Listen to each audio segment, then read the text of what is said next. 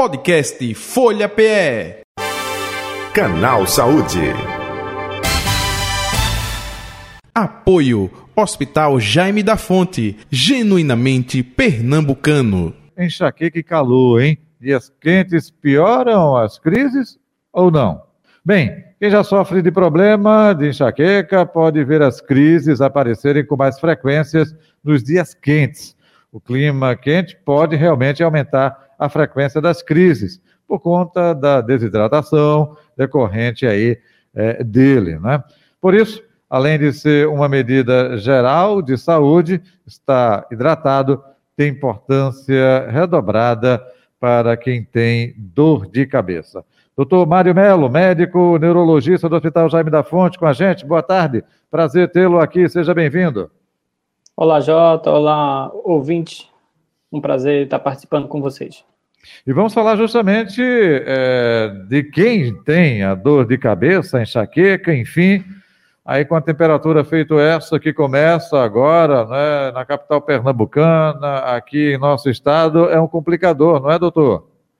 Isso, o, como você introduziu, o calor, ele facilita muito a desidratação, né? E assim as dores de cabeça ficam mais intensas nesse período.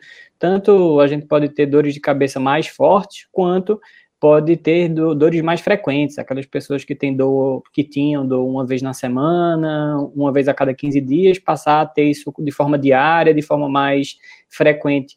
Isso também acontece nos períodos mais quentes. Certamente a desidratação contribui muito para esse processo é, de acontecer, né? Então é importante realmente sempre estar tá bem hidratado, né? sobretudo quem já tem enxaqueca, para estar tá evitando aumentar a quantidade de, de crises de frequência de dor e de intensidade da dor nesse período. O doutor, o senhor falou aí de quem já tem enxaqueca. Agora, é, tem é, níveis, né? Tem enxaqueca crônica, não tem? E tem outra que não é com tanta frequência assim. Eu gostaria que até o senhor é, explicasse para o nosso ouvinte, internauta, espectador, quanto a isso, por favor. A gente fala em enxaqueca crônica quando a pessoa tem dor de cabeça por mais de 10 dias no mês, por mais de 3 meses. Isso já caracteriza a cronificação da enxaqueca. É importante ter em mente isso porque Quanto mais tempo de dor e quanto mais intensa é a dor de um determinado paciente, mais difícil é de tratar essa dor. Muitas pessoas, inclusive, passam a ter dor de cabeça diária, todo dia com dor de cabeça. E isso é importante porque dor de cabeça não é normal. A gente sabe, minha mãe fala muito isso, que a cabeça não foi feita para doer. Então, nenhuma dor de cabeça é normal. Ter dor de cabeça é alguma coisa que está errada. Essa coisa que está errada não necessariamente precisa ser uma doença grave. A enxaqueca é uma dor de cabeça que a gente chama de primária. Não existe nenhuma doença, um tumor, uma coisa por trás disso. A própria doença é a enxaqueca. Então, a gente sabe que é uma das principais causas de falta ao trabalho. Paciente com enxaqueca, além de faltarem ao trabalho por conta da dor, mesmo quando estão no trabalho com dor, tem produtividade diminuída, o pensamento fica mais lentificado, fica mais irritado, consegue produzir menos durante o trabalho. Então, os impactos da, da dor de cabeça, eles são muito amplos. Além da falta, a produtividade diminuída e o impacto que isso tem na vida da pessoa como um todo, né? Uh, o fato da pessoa não conseguir se desenvolver num relacionamento bem, justamente porque está irritado, não consegue fazer as atividades que estão propostas para essa pessoa porque está com dor de cabeça. Então, os impactos são muitos. Quando a dor de cabeça está crônica, então ela está existindo ali mais da metade dos dias do mês, então a gente fala que isso é o o processo de cronificação, e é muito importante estar atento a isso, porque quando a dor de cabeça está crônica, está todo dia, ou está na maioria dos dias, essa dor, em geral, é uma dor mais difícil de tratar. Então, uma vez que você percebe né, o aumento da frequência da, das crises, já é importante a gente ter uma avaliação, passar por um médico, né, sobretudo um neurologista, para a gente poder estar tá identificando quais são os gatilhos, quais são os fatores que estão uhum. agindo né, para perpetuar essa dor, para tornar essa dor frequente e a gente poder agir neles para prevenir dor ou para tratar essa dor e impedir que a pessoa tenha aí todos os problemas além da dor, mas que se relacionam à dor também, como as faltas e a menor produtividade. O senhor falou aí de gatilhos. Opa, então são sempre fatores externos. A gente está falando aí calor. Ou é, tem a questão genética hereditária também envolvida aí com a famosa enxaqueca, hein, doutor? Maria Verdade. Para enxaqueca, a gente geralmente tem uma agregação familiar, né? Quando você tem uma pessoa com dor de cabeça, sobretudo uma dor de cabeça intensa, é muito comum que na família haja outras pessoas que, que também têm. A dor de cabeça, ela tem sim fatores externos e fatores internos. Os internos, em geral, são mulheres jovens, né? O, o protótipo, o mais comum de ter dor de enxaqueca, assim, de estar tendo crise de dor de, é, de, dor de cabeça é de em mulheres jovens, em idade reprodutiva, né, além de seus 20 e 40, 50 anos, e isso são, e tem muito a ver também, né, em muitas mulheres com a menstruação, que são os fatores internos, né, então perto do período menstrual, alguns dias antes, alguns dias depois até, é mais comum que as crises de enxaqueca aconteçam nesse período. Porém, também há fatores externos, como esses que a gente já conversou, né? O calor é um deles, a desidratação. Algumas pessoas têm enxaqueca por gatilhos específicos. Então, isso é individual, a gente tem que sentar e ter parcimônia e entender naquele paciente o que é que está causando aquela dor. É, eu já tive pacientes que, cujas dores de cabeça eram desencadeadas por chocolate, alguns outros são desencadeados por vinho ou por outras bebidas alcoólicas. Já vi, já tive um paciente que tinha a dor dele desencadeada por sushi, que era o shoyu.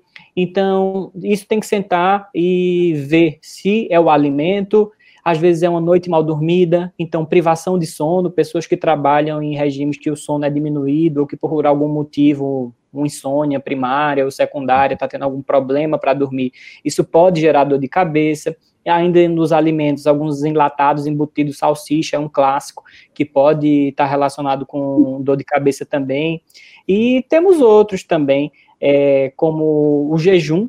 Então, a alimentação você vê que tem muito a ver, né? Às vezes, o, uhum. o fato da pessoa estar tá demorando muito para se alimentar, um jejum prolongado, também pode dar dor de cabeça. Então, a gente recomenda que as pessoas, sobretudo que têm dor de cabeça, estejam ali se alimentando uh, de três em três horas mas outros alimentos podem causar dor, como a gente comentou, o álcool, chocolate, vinho, café também é um fator, estresse, em geral, ambientes que são mais estressantes ou pessoas que estão mais estressadas têm uma tendência maior a ter mais dor de cabeça, então, você vê que existem tanto fatores internos quanto fatores externos, tudo contribuindo para a pessoa ter dor de cabeça. Perfeito. Fazendo até a comparação, viu, doutor? Me permita, é, é, é, sem ser é, fã do filme Crepúsculo, lá, dos vampiros, mas tem muita gente que diz assim: é, fecha essa cortina, porque está aumentando a dor de cabeça aqui, essa luminosidade. Opa, tem também correlação com a questão é, da visão, não tem? Óculos, tem. às vezes, vencido. Muita gente assim, procura oftalmologista, pode ser ter o óculos aí, está vencido, por isso está dando essa enxaqueca. Isso Também. é uma coisa importante que, que você coloca. Em geral, problemas de visão, eles não causam dor de cabeça, mas é comum que algumas pessoas que têm problema de visão, que tem que estar tá forçando muito assim para enxergar, contrai muito essa região da, da testa e acaba gerando uma cefaleia, uma dor de cabeça diferente, que é chamada cefaleia tipo tensional. Isso pode acontecer. Agora, em relação a esse sintoma que você descreve, fechar a janela, isso é uma coisa que fala muito a favor de enxaqueca, realmente. É, esse é um sintoma que a gente chama de fotofobia e é a intolerância à luz. Esse é um sintoma da enxaqueca, é um sintoma associado. Junto uhum. com a uhum. crise de, do, de enxaqueca, é muito comum que o paciente tanto barulho, então ele prefere, em geral, ficar deitado, calado, no quarto escuro, quietinho, bota um travesseiro em cima da cabeça, porque o ambiente mais tranquilo faz com que essa dor não piore. Então, a gente chama de fotofobia, fonofobia, que é a intolerância ao barulho. Então, a, gente gritando, som alto, qualquer barulho faz com que essa dor piore. E com a luz, a mesma coisa. Prefere ficar num ambiente escuro, calado, porque o próprio estímulo luminoso, a própria luz acesa, a televisão ligada, o brilho da televisão, do celular, isso faz com que essa dor seja percebida como mais intensa. Isso também acontece com cheiro às vezes alguns cheiros, a gente vai chamar de osmofobia, qualquer cheiro, cheiro de comida, perfume, gasolina, qualquer cheiro também pode fazer essa dor piorar ou incitar a dor.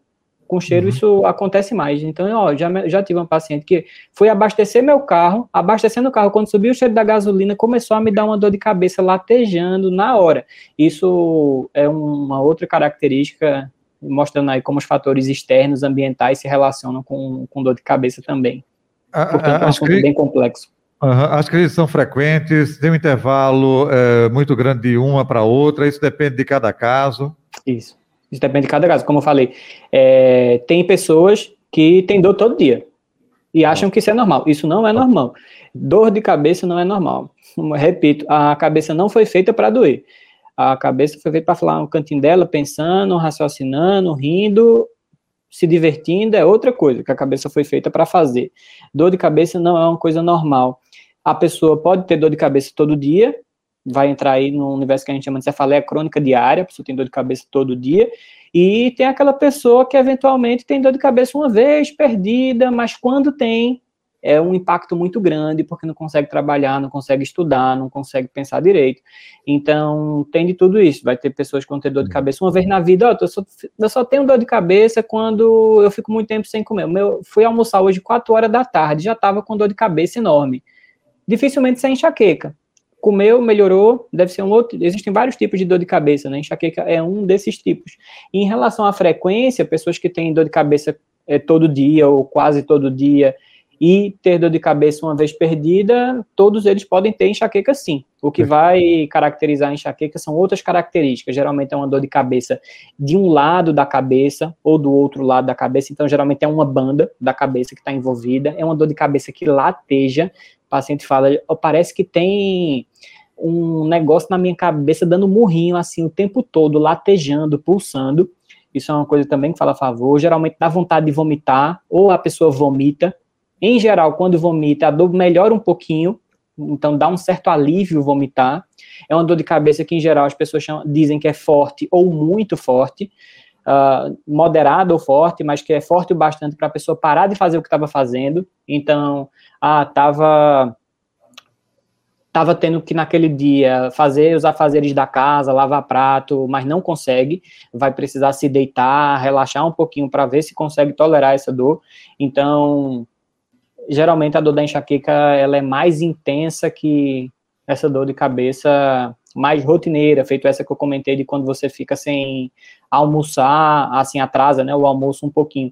Uhum. Então, pode ter vários tipos de, de frequência, né? Uma vez no uhum. ano, a todo dia, mas temos que estar atento para os sinais para examinar o paciente e entender isso é uma enxaqueca ou isso é outro tipo de dor de cabeça que tem outras características. Acho que eu falei latejando, um lado da cabeça, forte, com vontade de vomitar, com intolerância à luz, intolerância a barulho. Essas são características de, de enxaqueca.